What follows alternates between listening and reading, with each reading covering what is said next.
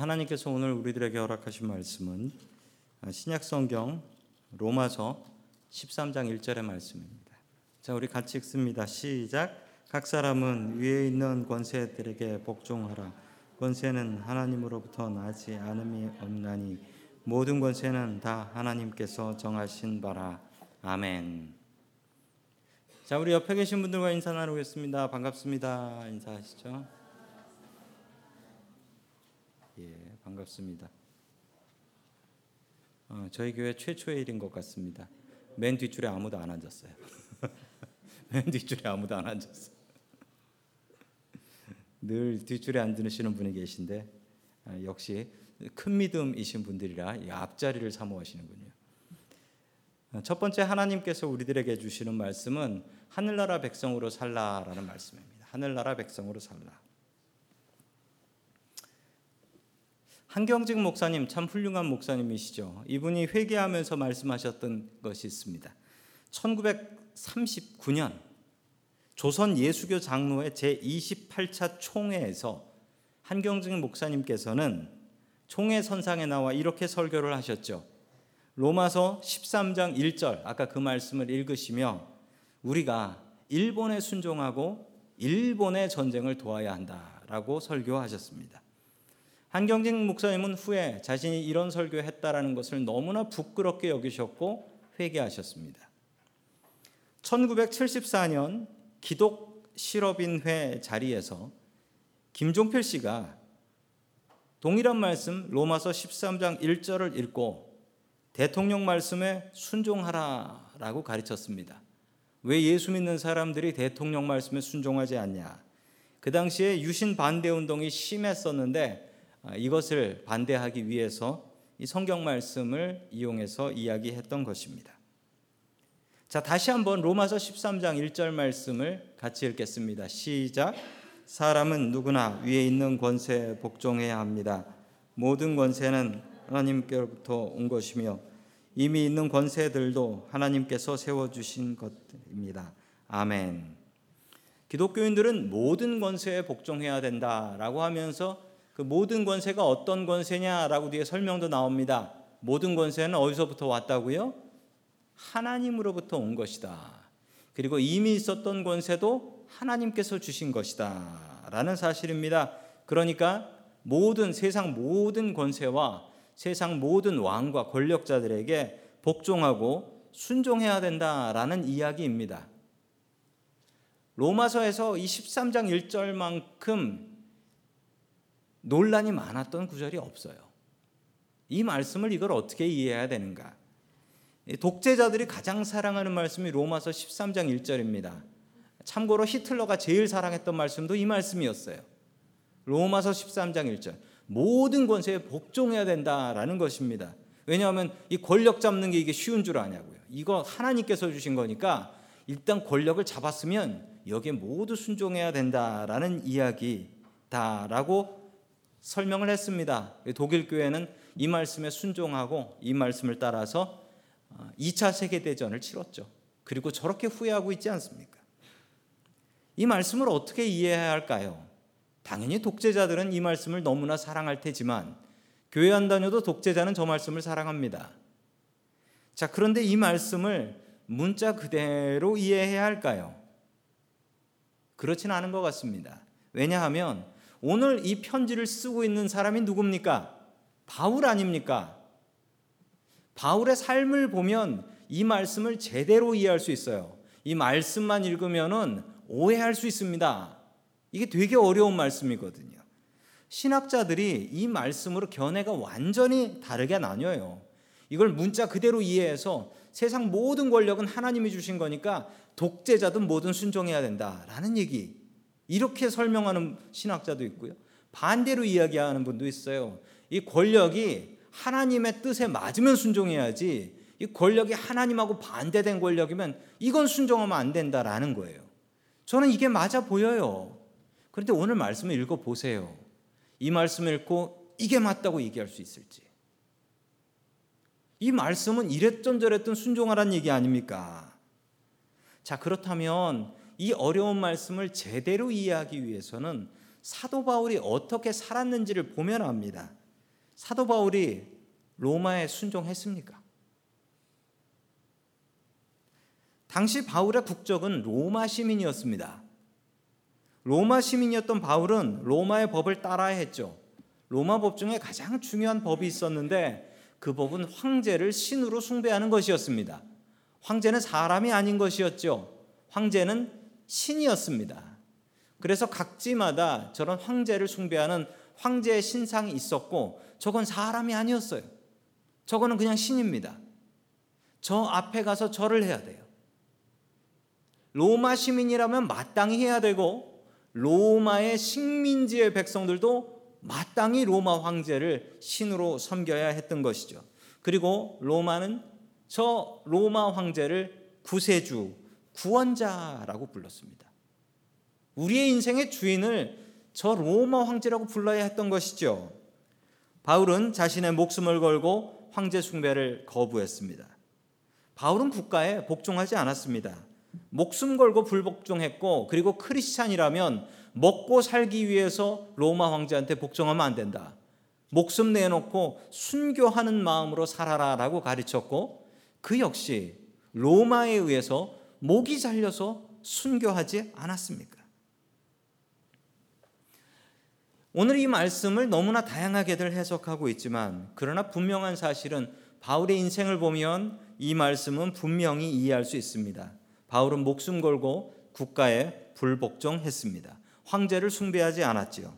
그러나 바울은 로마의 법을 존중했습니다. 황제 숭배 안 한다고 감옥에 집어넣으면 감옥에 들어가고 그 감옥에서 재판받고 목이 잘려 죽을 때도 그 로마의 법을 존중하면서 살았던 것입니다. 사도행전 16장에 보면 이런 이야기가 나옵니다. 이 바울이 귀신 들려서 점치는 여자가 있었는데 그 사람의 귀신을 쫓아버리니까 이 여자가 정상적인 여자가 돼서 점을 못 치게 됐습니다. 이 여자 점쟁이의 주인들이 바울을 고소 고발했습니다. 그래가지고 바울이 두들겨 맞고 감옥에 갔지요. 감옥에 들어간 바울은 억울했지만 그 속에서 기도하고 찬송했습니다.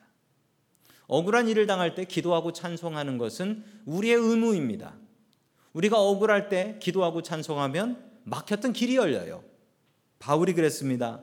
바울의 갇혔던 감옥문이 기도하고 찬송했더니 그냥 깨져버렸습니다. 자, 그런데 바울의 반응이 너무나 독특해요. 바울은 탈옥하지 않습니다. 아니, 생각해 보십시오. 감옥에 갇혔어요. 억울하게 갇혀서 기도하고 찬송했더니 지진이 나더니 감옥 문이 쫙 깨져버렸어요.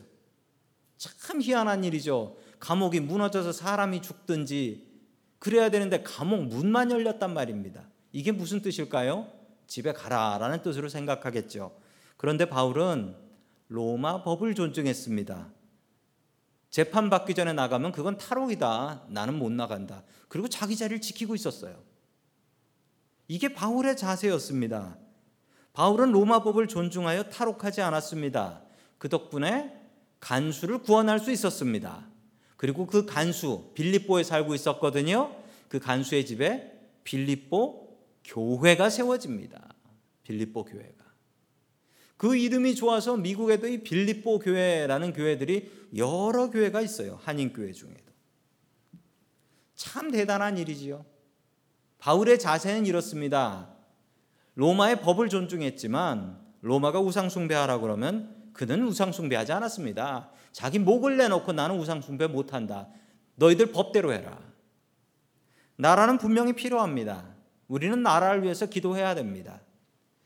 우리나라 대통령이 마음에 들든 안 들든 대통령을 위해서 기도해야 됩니다. 이 나라가 마음에 들든 마음에 들지 않든 이 나라를 위해서 기도해야 됩니다. 왜냐하면 이 나라에 살게 하신 분은 우리 하나님이시기 때문에 그렇습니다. 그러나 더욱더 우리가 바라보아야 될 것은 우리의 시티즌십, 시민권보다 더욱더 중요한 것은 우리는 천국 시민이라는 사실입니다. 이 사실은 잊지 마십시오. 그리고 이 사실에 집중하며 사십시오. 그 세상의 법과 나의 천국법이 어긋날 때 무엇을 따르시겠습니까?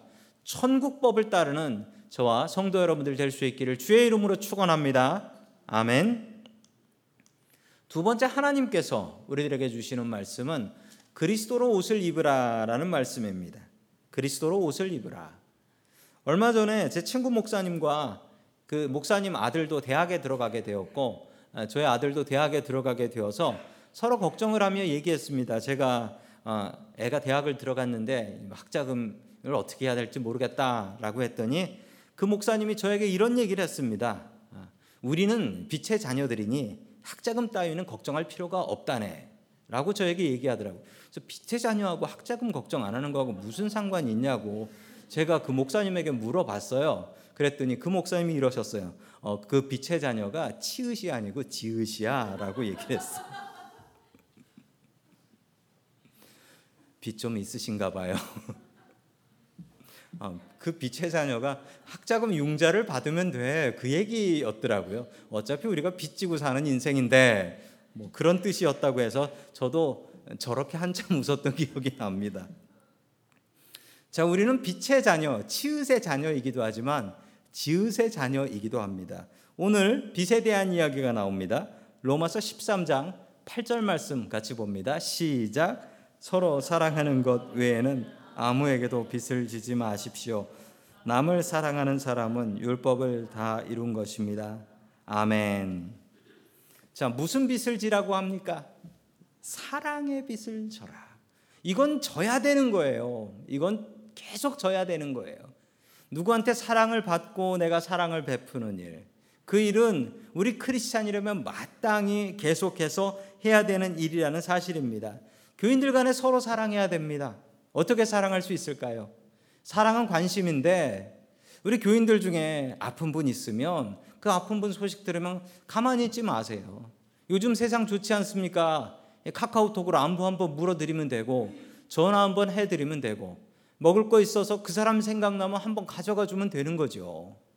그게 관심이고 사랑이고 그 사랑의 빛을 베푸는 것입니다. 나만 생각하지 마시고 옆에 있는 사람들은 어떨까? 그 사람은 오늘 무슨 일이 있어서 교회를 못 나온 걸까? 걱정하고 염려하며 연락하는 것. 이것이 사랑의 빛을 주고 받는 것입니다. 우리 교인들끼리는 서로 사랑의 빛을 주고 살아야 됩니다. 그 말로만 사랑합니다. 집사님 사랑합니다. 이러지 마시고 그 사랑, 관심을 갖는 작은 행동 하나가 사람을 감동하게 하는 겁니다. 그리고 그 행동 하나 잘못된 것 때문에 상처 입고 시험 당하는 것이기도 하지요. 서로 서로에게 사랑의 빛을 지고 살아가는 저와 여러분들 될 수 있기를 축원합니다. 아멘. 자, 계속해서 13절 말씀 같이 봅니다. 시작.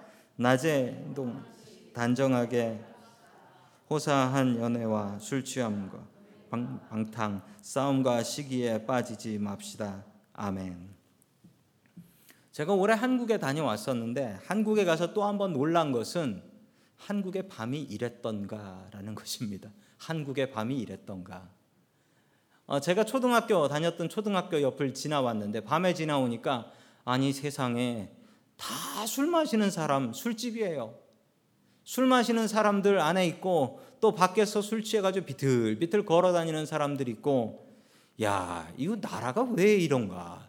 이 한국은 밤이 화려하다고 하더니만 정말 그렇구나. 밤에 문도 닫지도 않고 옛날에는 그 통행 금지라는 거 있었잖아요. 그래서 12시 땡치기 전에 집에 가지 않으면 경찰이 잡아갔잖아요.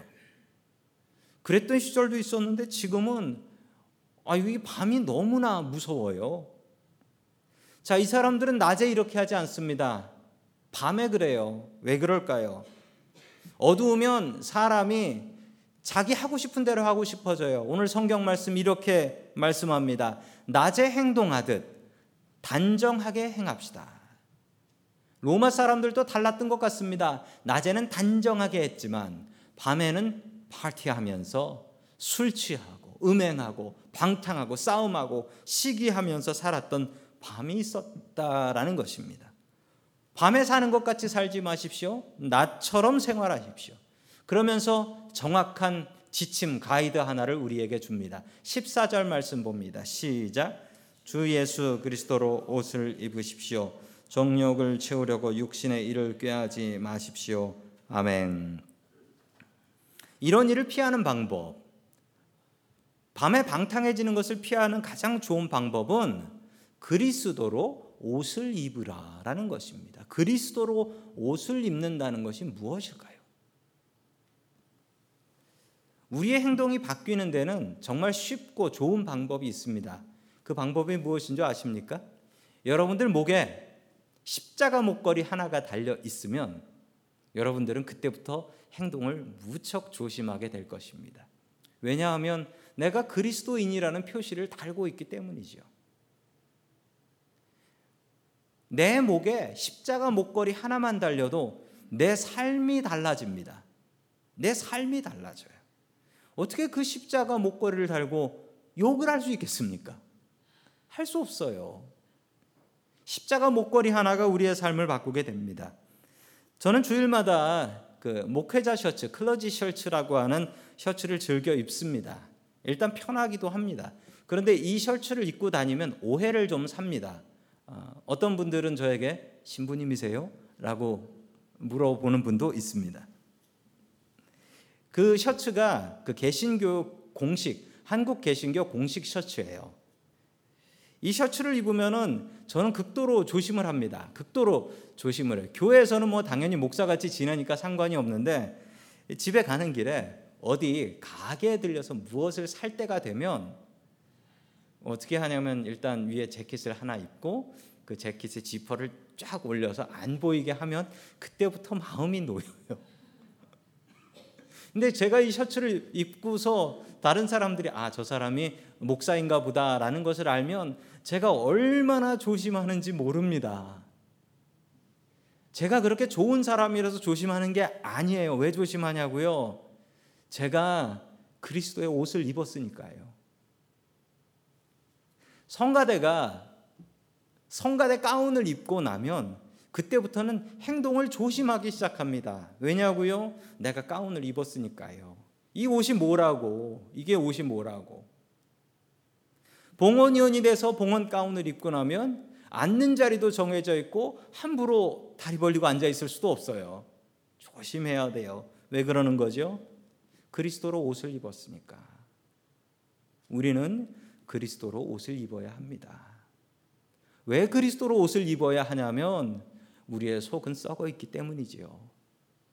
우리의 속이 변하지 않았기 때문에 우리가 그리스도의 옷을 입고 그리스도인처럼 살아가게 되면 언젠가 우리의 속도 변하게 된다라는 것입니다. 그래서 바울은 우리에게 명령합니다. 주 예수 그리스도로 옷을 입으십시오. 매일매일 다른 옷을 입으려고 하지 마십시오. 매일매일 그리스도로 옷 입고 살아가는 저와 성도 여러분들 될 수 있기를 주의 이름으로 축원합니다. 아멘.